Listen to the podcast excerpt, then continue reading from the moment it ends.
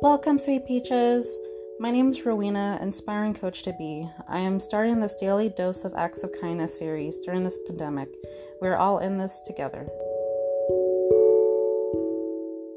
Today's daily dose of kindness message is send flowers to a friend or a loved one. A quote from British born American author and motivational speaker Simon Sinek. He said, Don't give to get, give to inspire others to give. Now you will see how these messages will inspire your day. When you give flowers to a friend or a loved one, that small gesture of gratification will turn somebody's day better than it actually was. That person will remember that action, and that gesture will form a stronger bond between you and that loved one. Creating happiness will lead to inspire others to give. Your daily dose of kindness, making a world a better place because life is like a game of Yahtzee.